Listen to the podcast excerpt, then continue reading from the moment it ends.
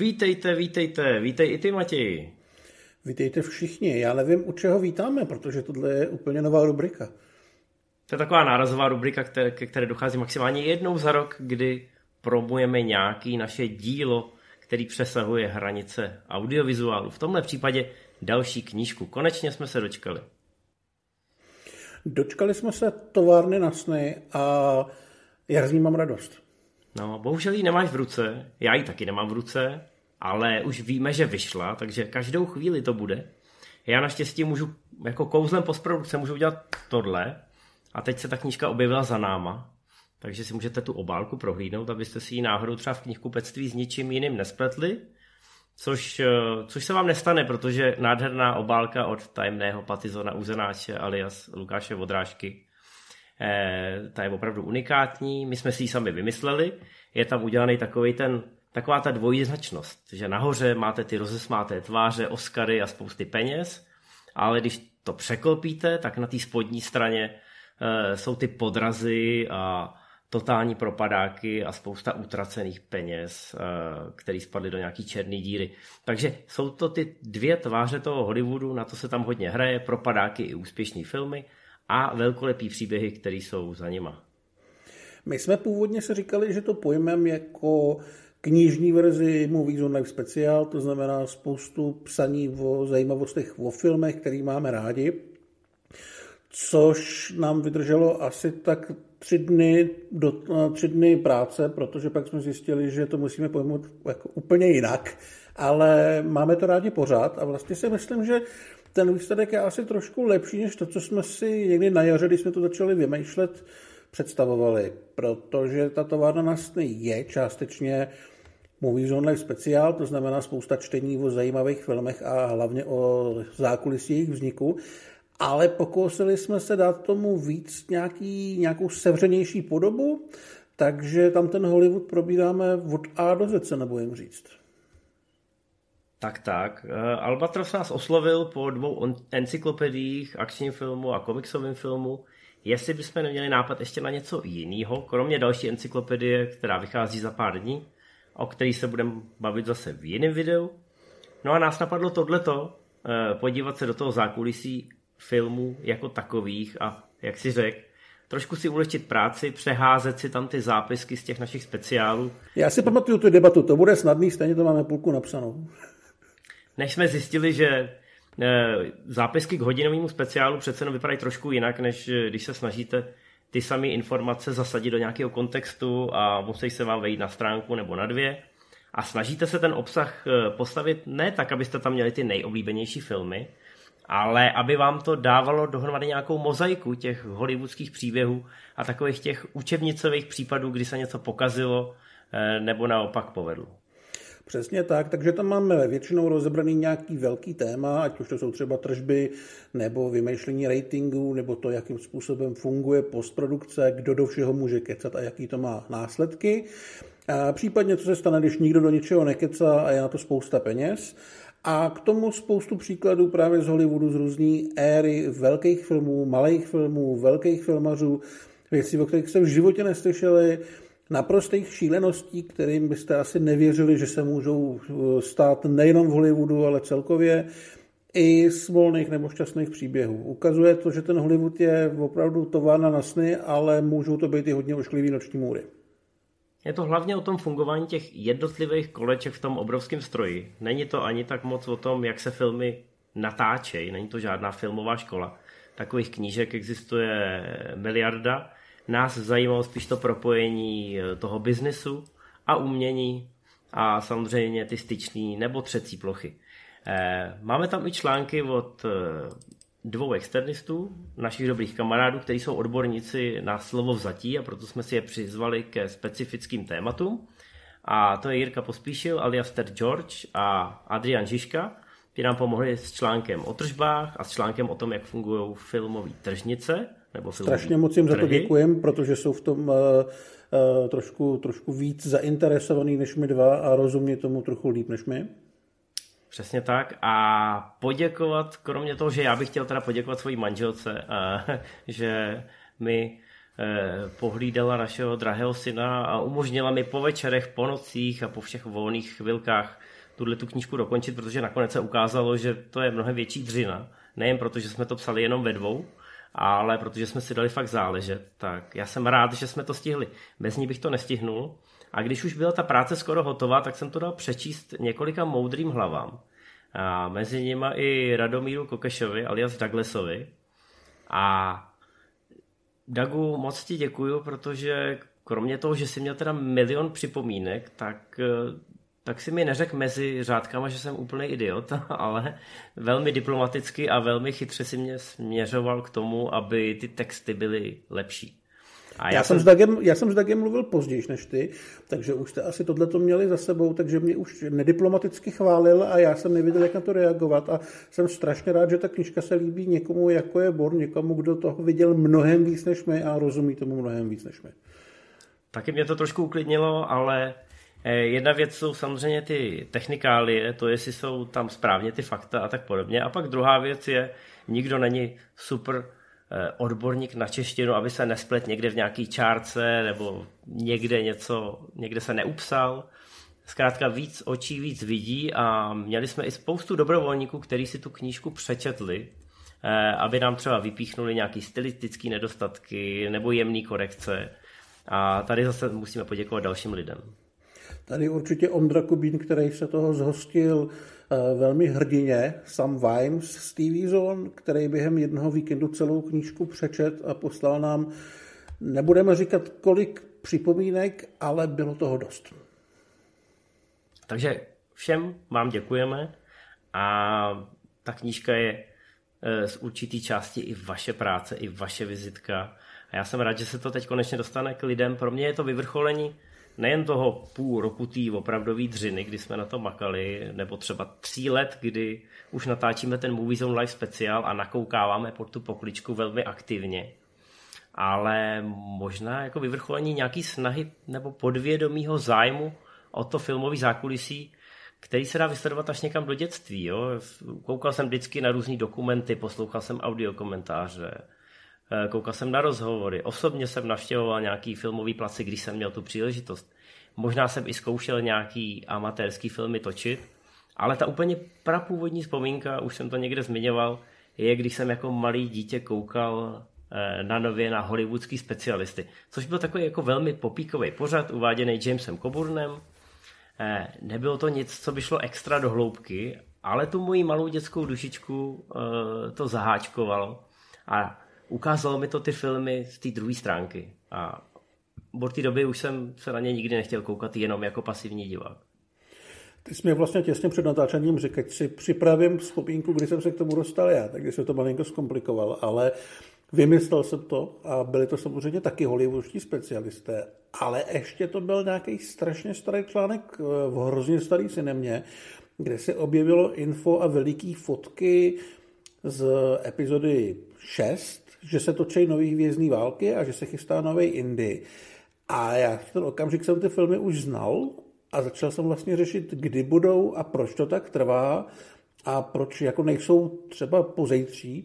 A začal jsem vlastně nějak systematicky postupem let zjišťovat, jak ten proces celý funguje od toho oznámení až po to, kdy si to můžu užít v kině. Dneska to vlastně řešíme i na Movie Zone, kdy o těch velkých filmech se mluví několik let, než se začne reálně něco třeba dělat. Ale tehdy vlastně v dobách ještě před internetem člověk neměl moc kde ty informace získávat, takže jakmile jsem se k tomu internetu o pár let později dostal, tak jsem začal tyhle ty věci strašně sjíždět a chtěl jsem být připravený na ty nářezy. Plus to byl samozřejmě Jurský park, který si myslím, že ovlivnil celou naší generaci, protože o tom filmu se mluvilo všude a všude k tomu bylo strašně moc různých materiálů o tom, jak se to točilo, furt to bylo v televizi, spousta knížek se dala koupit, člověk viděl, jak tam Spielberg představuje toho svého tyrannosaura a ukázalo se, jak to vlastně funguje. A myslím si, že to bylo pro mě dost formativní.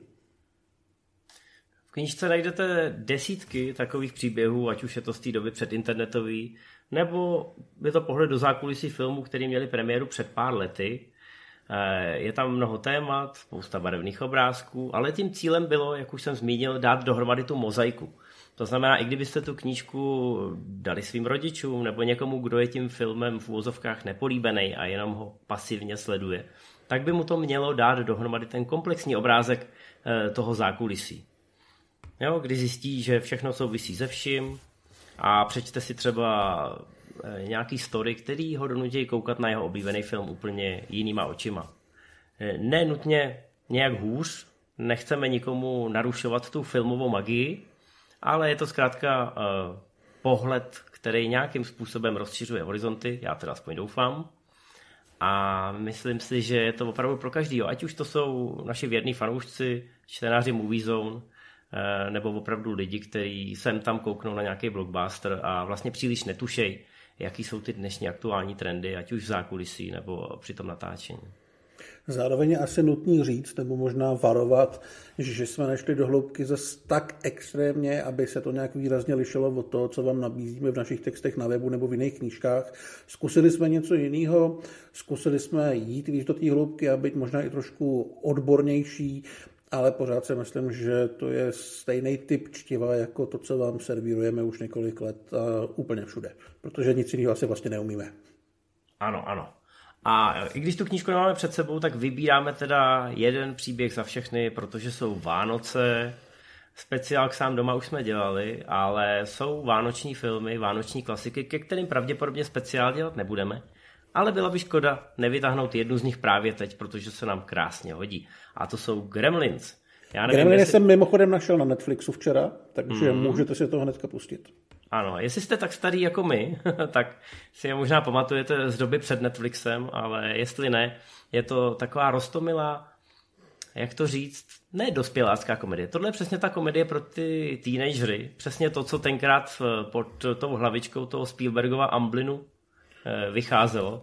To Takový, znamená, aby to bylo pro všechny, ale aby tam té krve přece jenom trošku bylo.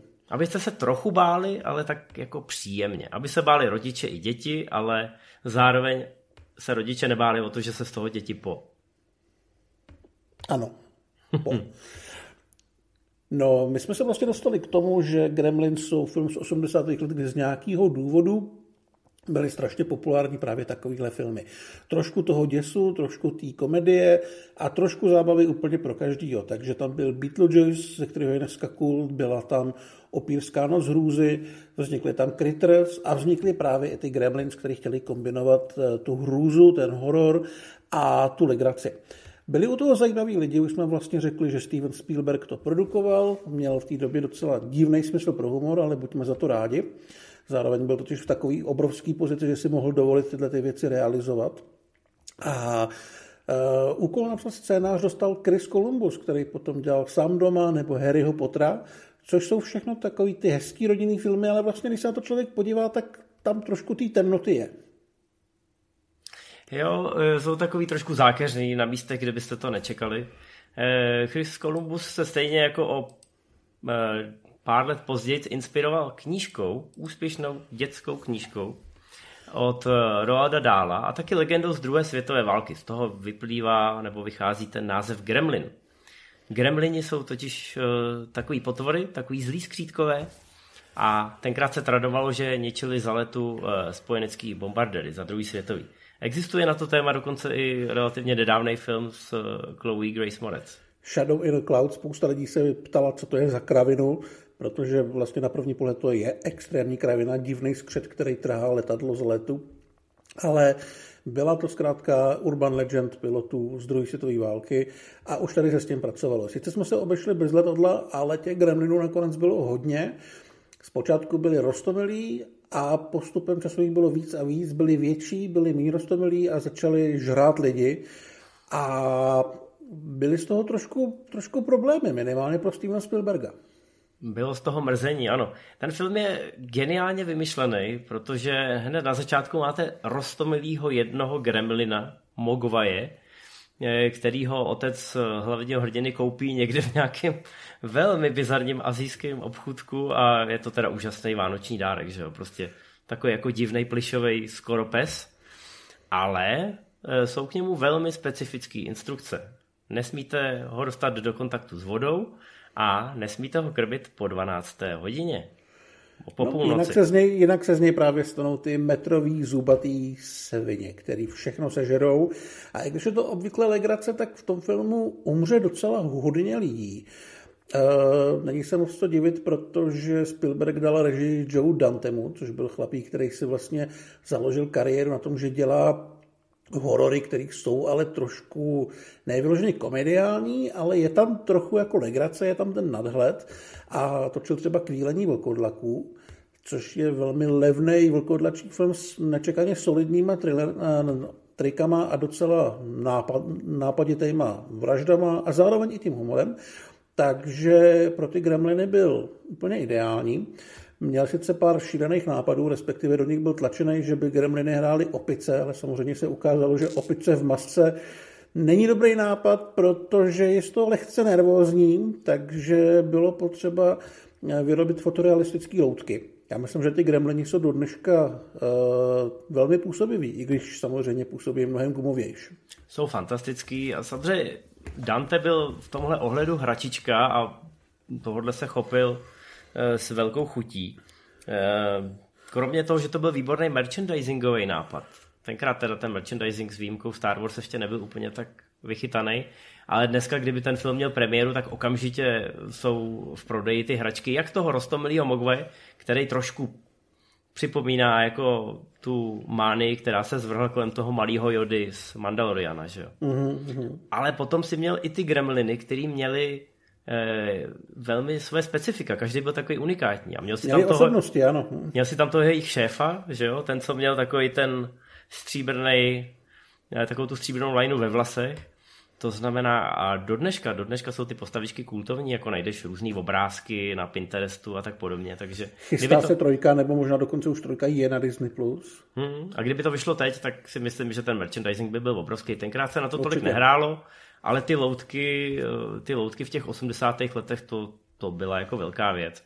A bylo rozkošný pozorovat ty uh, smrtonosní plišáky, jak prostě třeba Eh, tam je jedna scéna, kdy oni jsou v obchodním domě, no a všichni víme, že v obchodním domě je spousta smrtonosných předmětů. Stačí jít do té správné sekce. Uh, takže v tomhle je to neuvěřitelně hravý, ten film má velký spát a jak říkám, bojíte se u něj jenom minimálně, protože je vám jasný, že tomu hlavnímu hrdinovi se asi nic moc nestane. Zároveň tam ale je takový, takový docela děsivý násilí, který mě hrozně, hrozně bavilo v dětství. Tam je, myslím, moment, kdy zkratujou takový, takový to křeslo pro invalidy, který podél zdi vlastně vyjedou opatrovejš a, a vystřelí nějakou, vystřelí nějakou bábu z okna. A takových věcí tam je dost, ale furt to je jakože spíš legrační. E, tehdy se na ten film docela chodilo, ačkoliv šel proti krotitelům duchu. Ty ho samozřejmě zadupali do země, ale ty tržby byly i tak velmi dobrý. Dost dobrý na to, aby byla dvojka, která moc dobrá není. Stačilo na to Spielbergovo jméno, stačil ten sympatický Gremlin, který vypadal jako, že to bude něco jako druhý E.T., že ho děti budou chtít. No a pak se šlo do kina a rodiče a děti čekal šok, protože to fakt nebyl E.T., bylo to vlastně docela zvrácený. A tam začalo to mrzení. A ten film šel do kin ve stejný den. Rok 84 v tomhle směru byl velmi plodný. Nicméně, i když krotitele duchu byli samozřejmě komerční eh, vítěz eh, tohohle duelu, tak na Gremliny se chodilo podstatně jako, chodilo se na ně dlouho, dlouhý týdny, právě proto, že se rozhlásilo, že jsou docela krutý na to, že mají rating jenom PG, což znamená, že to je v doprovodu rodičů a je to jenom doporučující. Oni teda ty nejhorší věci byly vystřižený. Měla tam být scéna, kdy gremlini zabijou matku hlavního hrdiny a pak po něm hážou její hlavu, nebo mu tam měli sežrat psa. To už by asi opravdu bylo trošku zahranou. Ale vlastně se ukázalo, že eh, ratingová komise moc neví, co s tím filmem, protože na Erko to bylo málo drsný a očividně zaměřený na to mladší publikum. A na děti to zase furt trošku drsný bylo, takže to PG bylo málo a rodiči se stěžovali a Spielberg z toho měl trošku problémy. A vlastně se moc nevědělo, jak ten film uchopit a jestli ho považovat za film pro dospělí nebo pro děti. No, Spielberg to sám vysvětloval, že z toho byl takový mrzutej, protože on chtěl točit pod tím Amblinem přesně tyhle ty filmy pro ty, pro ty dospělejší děti to znamená ta kategorie 12 až 15. Nechtěl, aby to byla prostě nějaká další Disneyovka vykastrovaná v úvozovkách. Mm. No a zároveň měl tyhle ty problémy s MPAA. Nebylo to poprvé, protože my sami v knížce píšeme o zrodu uh, nového ratingu PG-13 a píšeme tam o tom na několika místech, minimálně u dvou filmů. A to sice u Gremlins a u Indiana Jonesa a Chrámu zkázy, což jsou shodou okolností dva filmy, za nima stojí Steven Spielberg. A shodou okolností šli oba do kin ve stejný rok, asi měsíc od sebe. Takže ten problém s tím neexistujícím ideálním ratingem pro tyhle ty filmy, Indiana Jones a Chrám je film, který si myslím, že těch děsivých scén má taky neúplně málo na to, aby byl považovaný za film pro děti. A nakonec to vlastně skončilo tak, že Spielberg sám navrhl, ať ratingová komise MPA vymyslí další rating, něco mezi. A tak vznikl rating PG-13, který je vlastně do 13 let s doprovodem rodičů nebo starší osoby. A Dneska to je asi nejvyužívanější rating, protože dovolí občas trošičku toho násilí, občas nějaký to zprostý slovo, ale zase se to tam s tím nepřehání, takže vlastně na to můžou i ty děcka a, a pro ty dospělí to není úplně infantilní. Tehdy úplně první film, který s tímhle tím ratingem šel uh, do kin, byl Rudý úsvit, což je akčně válečný spektákl od režiséra Konana o tom, jak Sověti a Kubánci napadnou Spojené státy a je tam mladý Patrick Swayze a e, je to lehký bizar. Vlastně jsem docela divím, že to vyšlo toho PG-13, protože těch mrtvů tam je opravdu hodně, ale hold 80. leta byly trošku jiná doba. Je to tak. Všechno proběhlo obrovsky rychle. Když se vezmete, tak ten Indy měl premiéru v květnu, Gremlini v červnu, v červenci se ustanovil ten rating a Rudy Úsvit měl premiéru v srpnu a už ho jako první dostal. Takže opravdu velká rychlovka, tenkrát ten tlak ze strany rodičů, který samozřejmě těm dětem dávají prachy na ty uh, filmy, na to kino, uh, tak byl veliký. No a všichni víme, že ještě, ještě do konce 80. let proměnil tenhle rating tu hollywoodskou produkci k nepoznání, protože se do něj dokázalo napasovat spousta těch akčních blockbusterů a v Hollywoodu zjistili, že se na tom dá vydělat mnohem víc peněz, protože jako ty děti mají dost času chodit eh, do toho kina a mají docela dobrý kapesný. A tyhle ty filmy vidět chtějí. Takže když se podíváte, dneska tenhle rating zahrnuje víc než půlku veškerý hollywoodský produkce a v top 25 kasovně neúspěšnějších filmech roku 2019, to bylo tehdy, když byl svět ještě v pořádku, tak máme 11x PG-13, 8x PG, 5x R a jednou G, což pravděpodobně byl nějaký Pixar. Takže no, tak. Takže PG-13 vládne světu a můžou za to Indy a Gremlini. A takovéhle věci se dočtete v naší knížce. Jsou to věci, kterých si myslím, že jsou zajímavé, ale ne dost na to, aby jsme tomu věnovali třeba hodinu v nějakém našem videu, plus je prostě hezký si v tom listovat a jak už jsem říkal, pokoušeli jsme se dávat to do nějakého širšího kontextu a snad tam takovýchhle zajímavých věcí najdete víc. Tak, my věříme, že vás to zaujme, že zůstanete věrný i našim MZ Live speciálům, kde budeme i v roce 2022 rozebírat spoustu fantastických bijáků. Některý znáte, některý možná ne, ale všechny mají v tom zákulisí ten příběh, který stojí za to odvyprávět. A od toho jsme tady my dva. No, už k tomu asi nemáme co říct. Knížka by snad už teda měla být v prodeji, pokud nebude zase odsunutá, my už doufáme, že ne. A když si ji koupíte, uděláte nám radost a my budeme doufat, že my uděláme radost i vám tím, že se vám bude líbit. Tak, vyšla ve velkorysým nákladu, takže doufám, že nedojde k žádnému vyprodání ještě před Vánocema. Ale... Určitě, by, určitě by měla být těch největších knihkupectví k dostání eh, vlastně hned, jak vyleze, plus tuším počítá s nějakým dotiskem eh, těsně po Vánocích, aby se dostalo opravdu na každýho ale pokud ji budete lovit, tak možná, možná nečekejte na 23. prosince, protože eh, není papír, tiskne se spousta věcí a občas se musí dělat nějaké rozhodnutí, které nejsou úplně šťastné. Líp bych to neřekl. Tak eh, doufám, že se vám bude líbit. Klidně nám napište do komentářů, pokud se vám ji podaří ulovit, eh, jestli se vám líbí. No a my se budeme těšit na viděnou zase u nějakého dalšího speciálu. Přesně čau, čau. tak. Čau.